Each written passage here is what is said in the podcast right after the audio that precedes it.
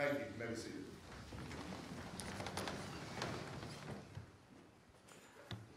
Amen. Thank you, Matt. It's so wonderful to be here together with you this morning to fellowship and worship God and be together with His church. And we're so very thankful for all of you here this morning. For those of you who are visiting, we're very appreciative and blessed to have you with us visiting in person and online. And if you are considering placing membership or have questions about what that means or about your faith in general, your relationship with God, feel free to reach out to me or one of our elders, deacons, anyone. We want you to know we are here at your service or to help you in any way that we can. You know, as we near each new stage in life, we say things like a little kid might say when they're getting older. They say, after I get older, I'll be able to do big kid stuff, right? They won't be told no. They'll be able to reach drawers and knobs and cabinets and get into more stuff. And they'll say, when I'm a big kid, after I'm a big kid, I'll be able to do things. When teenagers get older, they're going to high school. They say, after I get to high school, then I'll really be grown. I'll really be big. And after I get my keys to a car and a license, then I'll really have freedom. After then things will be great. The college graduate might say, nearing college graduation might say, after I get out of college and I'm on my own, then I'm really going to have freedom. I'll really be grown. I'll be in charge of my life, in control of my life, finally.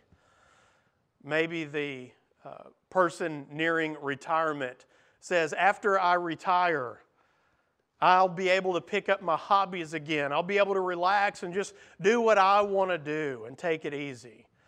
Although I've heard from many retirees that life is only busier after they retire.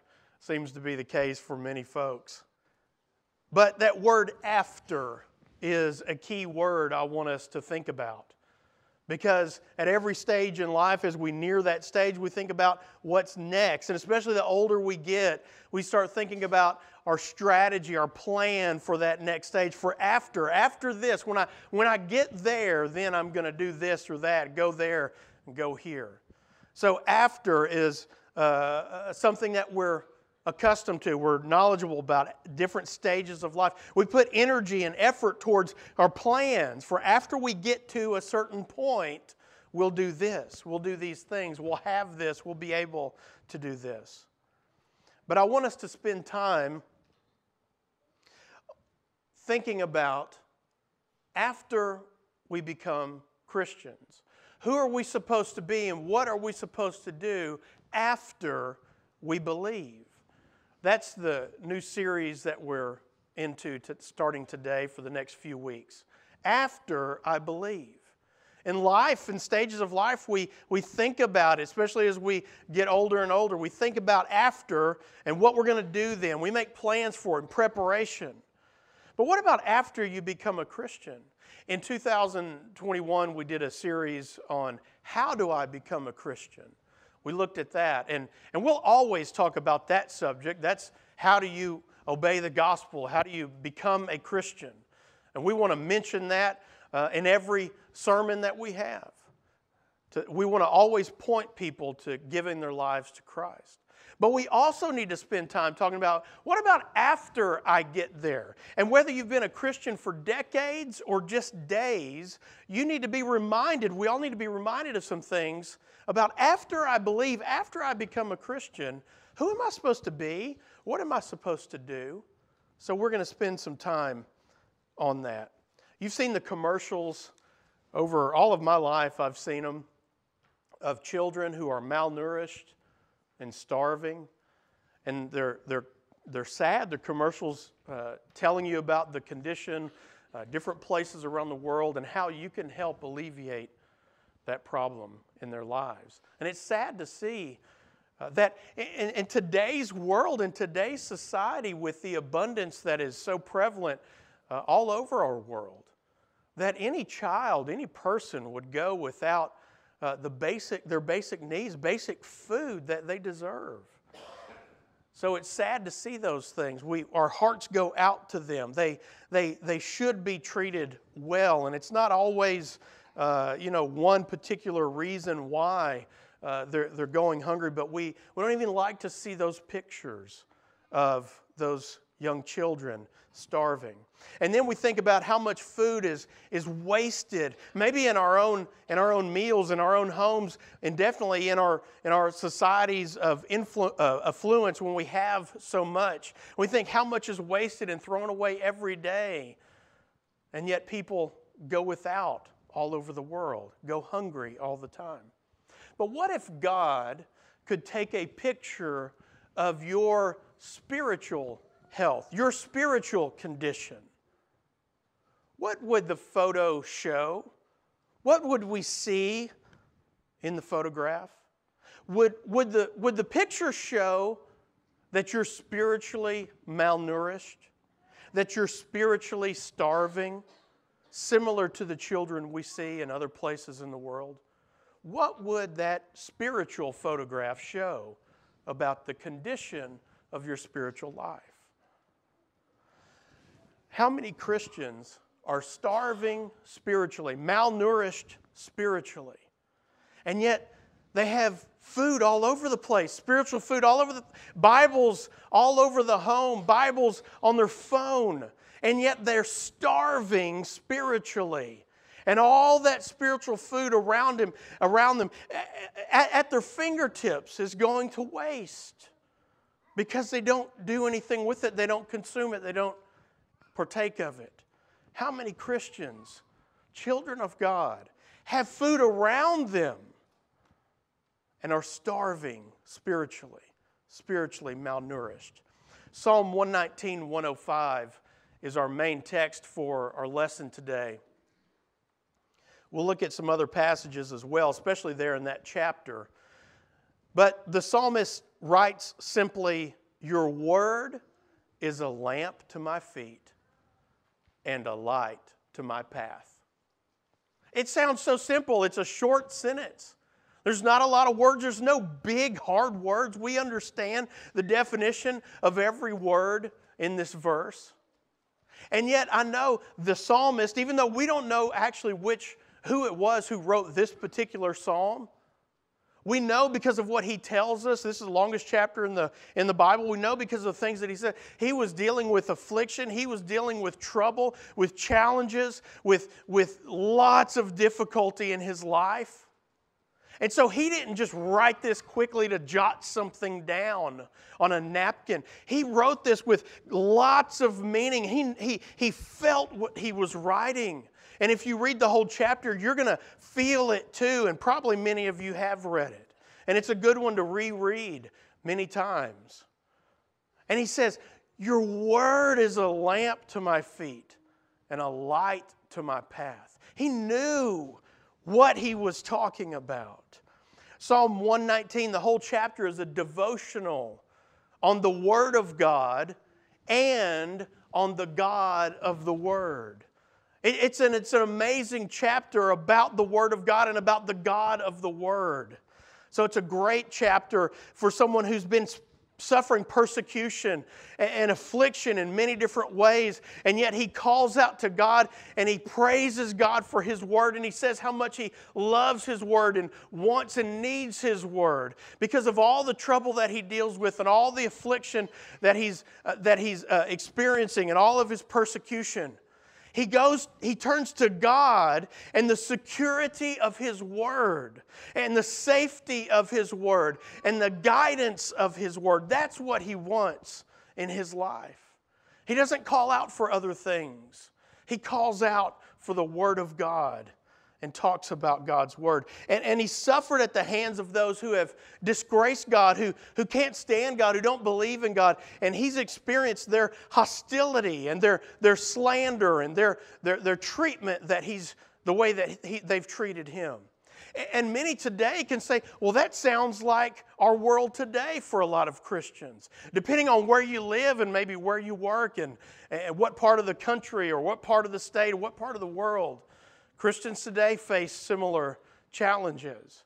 And yet what do we see in the psalmist? He cries out to God and he talks about how much he loves his word. In this one chapter alone, the scriptures are exalted as the word of God 175 times. 10 times the psalmist talks about how he delights in the word of God. He talks about his delight in God's word because he knows that it's the living word of God and it's exactly what he needs in his life.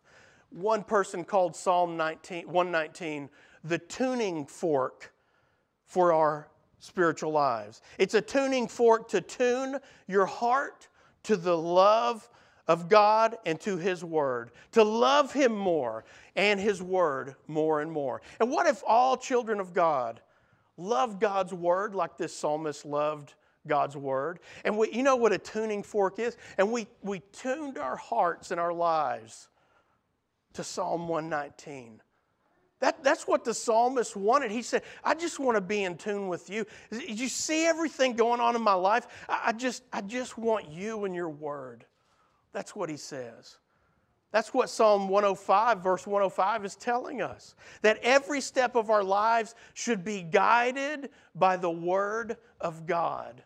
That every decision we make, everything we deal with in our lives, all of the stuff we face in life should be guided by the Word of God. So Psalm 119 and verse 105 in particular is the Bible talking about the Bible. It's God's Word talking about itself and saying, here's what the Bible is for you. Here's what God's Word is for you. It's your guide, it's your lamp, it's your light. I wish everybody could have been in the Bible class every week, and this morning we talked about this subject. It fit so perfectly with what we're looking at this morning in our sermon. And I want to encourage us, be a part of our Bible classes from our little babies all the way up, because we have teachers who are studying and preparing and doing a wonderful job in our Bible classes. You know, in the Old Testament, you might be probably familiar with the lamps that they used. Their lamps, this is an example of, there's lots of different kinds of lamps. This was one that would have been, that they would have used in their time, the Israelites would have used. And it was just a little clay pot. It was a bowl, except they pinched that end. You can see kind of like if you're making a pie crust, you pinch the edges. They would pinch that end like that. And they would do that because that wick would just sit right there. And they could fill it with the oil to burn. Now, this particular lamp is not one that they would use outside to walk around with. And you can tell why, because you would easily spill that oil. This was one that they would use indoors, or if they lived in a cave, if they were in more of an indoor area, this was the kind of lamp that they would use. Because this would help light up, they could have several sitting around, this would help light up the house wherever it was that they were. They could move it around a little bit. And it came to be, there was a metaphor that developed, and that's what this psalm is talking about, and using the idea of a lamp and the light that a lamp gives from this idea of how a lamp lights up your house. It lights up your way, and we think of a lantern or a flashlight nowadays, but it's the same concept, how it lights up your way, which we talked about also in our class this morning. So it was a metaphor for finding your way in any situation in life. If you have light, after all, you can see where you're going. You can see what you're looking for. You can find your way. You can figure it out if you have some light in the darkness. So look at verse number 133. The psalmist wrote, "Direct my footsteps according to your word. Let no sin rule over me." See, he wanted God to direct, not just like the big stuff in his life. He wanted God to direct every footstep that he took. That's how in tune with God he wanted to be. That's how much he wanted God to direct his life. Direct every one of my steps, my footsteps according to your word. And then he says, let not sin rule in my life. And so he's saying, I want to follow your word. And if I do that, then sin's not going to rule me. I don't want sin ruling my life. I want sin away from me, out of my life. And I want to live and walk according to your word. Think about this. When you follow a light Do you necessarily know where you're going, big picture? You don't know what's further down there, what's around the corner. You don't know if that hole's up ahead. You don't know. But you can know right here, you can know what's around you. And that's the idea, is that you're not always going to have all the answers in life that you'd like to have. We love having all the calculations worked out, having the 5-year plan and everything accounted for. We love that. And there's a time and a place for that kind of planning in our lives. But when it comes to just living life, you've got to live and live according to the Word of God and walk according to His Word, because you don't know what's coming next. That's the idea. You don't know what's going to run out of the woods. You don't know what's coming, and you've got to have the light of the Word of God illuminating your path so that you know how to make choices, how to make decisions, what you ought to do in your life. The Word of God, though, can't guide us if we don't what? If we don't let it. If we don't go to the Word, if we're not in the Word, not immersed into the Word, if we're not learning the Word. And that's what we're talking about. After I believe, I need to be learning and loving the Word of God. And I can't follow the Word if I'm not learning it. I can't follow the Word if I don't love it. When I learn it, I'm going to love it more. When I love it and I'm learning it, I'm going to follow it. Do you see how that works out? Look at a familiar passage, Proverbs 22:6. Train up a child in the way he should go. Even when he is old, he will not depart from it. What did he mean? Did he mean that your children won't ever stray? No, we wish that's what it meant always. But this is a wisdom book, and so it's saying, do this, and this is generally how it's going to work out. It's, but he's saying, what parents are supposed to do is you're supposed to say, you need to go that way, not that way. You say to your child, you train your child, you teach your child, grow up and go this way according to the Word. This is who we are and what we do. This is what we do in our life. These are the choices that we make in life. And why? Because we're trying to live according to His Word. And children, you won't always understand what parents are doing and why. And you won't like it and it won't make sense. And every one of us who's grown can raise our hand and say, yep, I was there too. Because there were times my parents didn't know what they were doing, so I thought. They were mean and cruel and ridiculous. But Christian parents are trying to train you up in the right way. And you're saying, don't go that way, go this way. And if I don't tell them as a parent, if we don't tell our children as a Bible class teacher, as a parent, go this way according to the Word, then they're not going to know. Why would they not go this way? We've got to make the path clear for them. How do you make the path clear? You shine the light on the path with the Word of God. Now, look at verse 9 of back to Psalm 119. Look at verses, we're going to look at 9 through 16. He gave the answer in the next verse, when he asks in verse 9, how can a young man keep his way pure? How can a young person stay on the path of purity? In verse 9, he gives the answer in the following verses. In the rest of verse 9, starting there, by living according to your Word. Do you see that?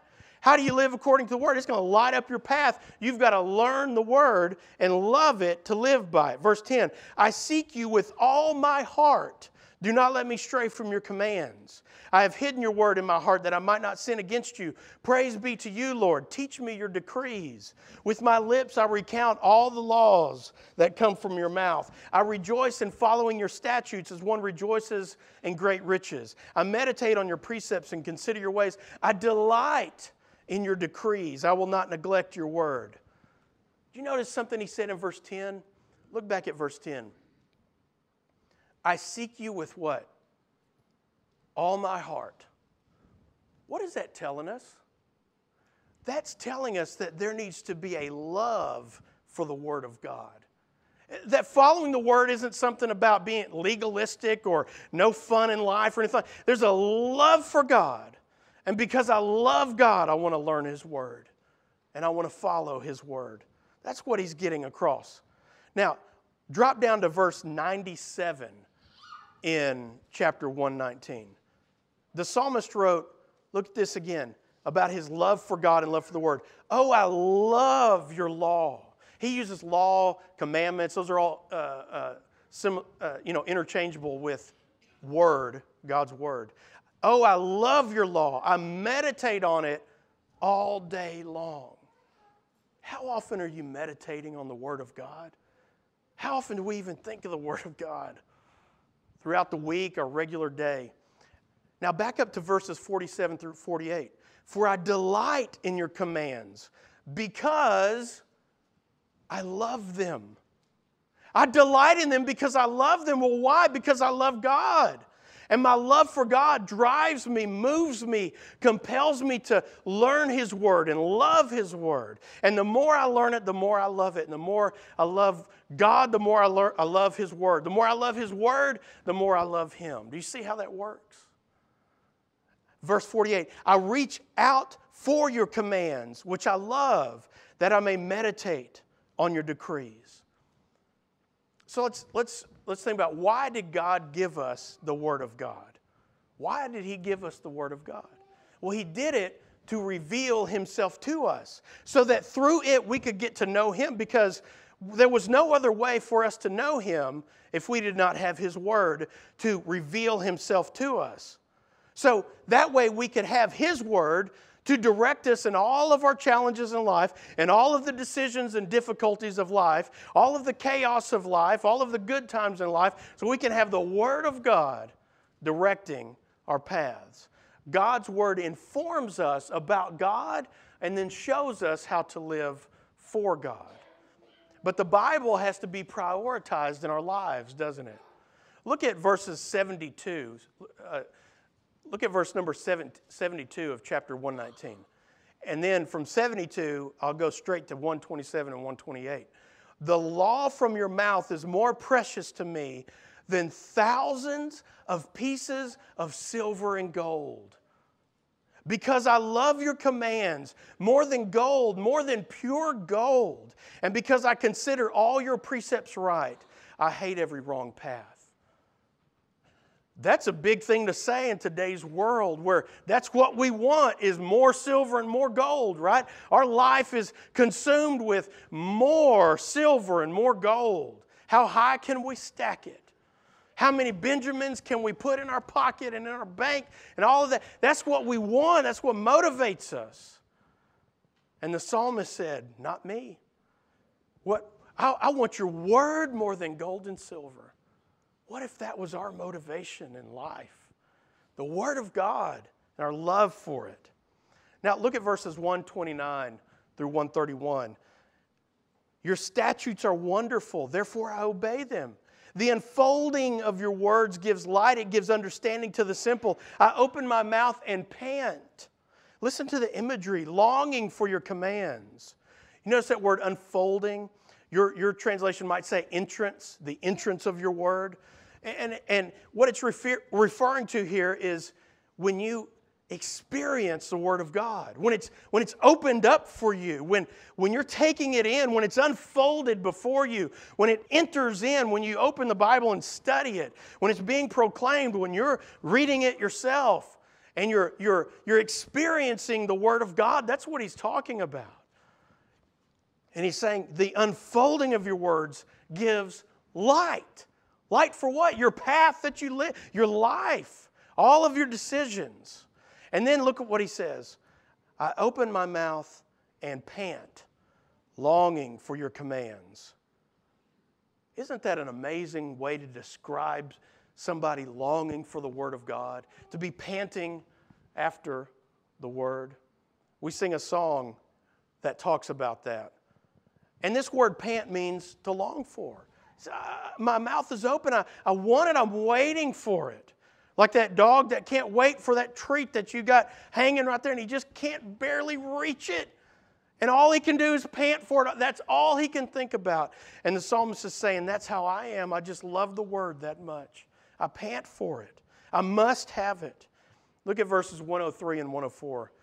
The psalmist wrote, how sweet are your words to my taste, sweeter than honey to my mouth. I gain understanding from your precepts, therefore I hate every wrong path.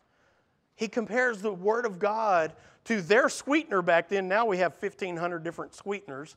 That was their sweetener. Think of a sweetener that you might put in sweet tea or coffee or whatever it might be, your lemonade. And he's saying, your Word is sweeter than that. That's how sweet and wonderful the Word of God is. Psalm 19:10, David wrote about God's Word, and he said, they are more precious than gold, much pure gold. They are sweeter than honey from the honeycomb. David said the same thing. And we know his story, and we know where he came from, and some of the things he did in his life. And he says, I feel the same way. The Bible is God's revelation to us. That word revelation comes from the Latin word revelatio, and it means to draw back the curtain. You've been to a ballet or a play, and you're sitting in the audience, and then the lights come on the stage, and then what is everybody waiting for? Waiting for that curtain to come open. And what do you see when the curtain is opened? That's what everybody's waiting for. They're sitting around thinking, when's it going to start? And then the lights come on and the curtain opens. And you see the set, all the props, and you see the actors or the dancers up there in their costumes, and the show begins. That's what God's Word is. It's His revelation to us. He's opening the curtain and revealing Himself to us and saying, here I am. I want you to know me, and I want you with me forever. That's the Bible. It's God revealing Himself to us so we can know Him. And it's in His Word that we learn about Him and learn how to live for Him. And ultimately, what does the Bible reveal to us? Ultimately, all of the Old Testament, everything is pointing us to the revelation of Jesus Christ. His Son that He said, I'm sending to you to save you from this world, to take your sins upon Him on the cross. Your penalty, what you should be suffering, He's going to take it on Him on the cross so that you can be saved, so that you can be with me forever in heaven. If you turn to Him, if you obey the gospel and put your faith in Him, become a Christian. What matters is not how many times you've been through the Bible. People tell you all the time, oh, I know the Bible backwards and forwards. I know it like the back of my hand. And I usually never believe anybody that says that. Why? Look at their life. It doesn't matter how many times you've read through the Bible. How many times has the Bible gone through you? And is it really in you making any difference? Or is it just a bunch of history and facts up here that doesn't play out in real life? It needs to make a difference in our lives. We're supposed to be transformed people, servants of God, living our lives, walking down the path of our life like we believe in the Bible. In other words, knowing facts doesn't equal knowing Jesus. And that's what ultimately God is revealing to us, is salvation through His Son, Jesus Christ. So after you believe, you live like you still believe, by learning and loving the Word of God. That's what the psalmist is conveying to us. Is that where you are in your life? After you've believed, after you've become a Christian, are you living like the Bible? Not you've just gone through it, but it's gone through you, and you are still pricked in the heart by the good news of the gospel, and you still pant for the Word of God. You still love it, and you still use it. It's still your light to guide you through your life. Maybe you need prayers because your wick is burned out and you need a new wick in your life, in your lamp, so that you can follow His Word in your life like you used to, like you want to. Maybe you hadn't started following Jesus yet because you hadn't obeyed the gospel. You hadn't put on Christ in baptism. And that's what God wants you to know. That's why He pulls back the curtain in His Word. And He says, look, here's the good news. I save you from your sins, from being eternally lost, through the blood of my Son who hung on the cross for you. And He was raised so that you can be raised out of the waters of baptism to walk in newness of life and be forgiven of your sins in the watery grave of baptism. Maybe that's where you are, so that you can say, oh, after I believe one day, I'm going to be living according to His Word. Can we help you this morning? If we can, we invite you to come forward as we stand and sing.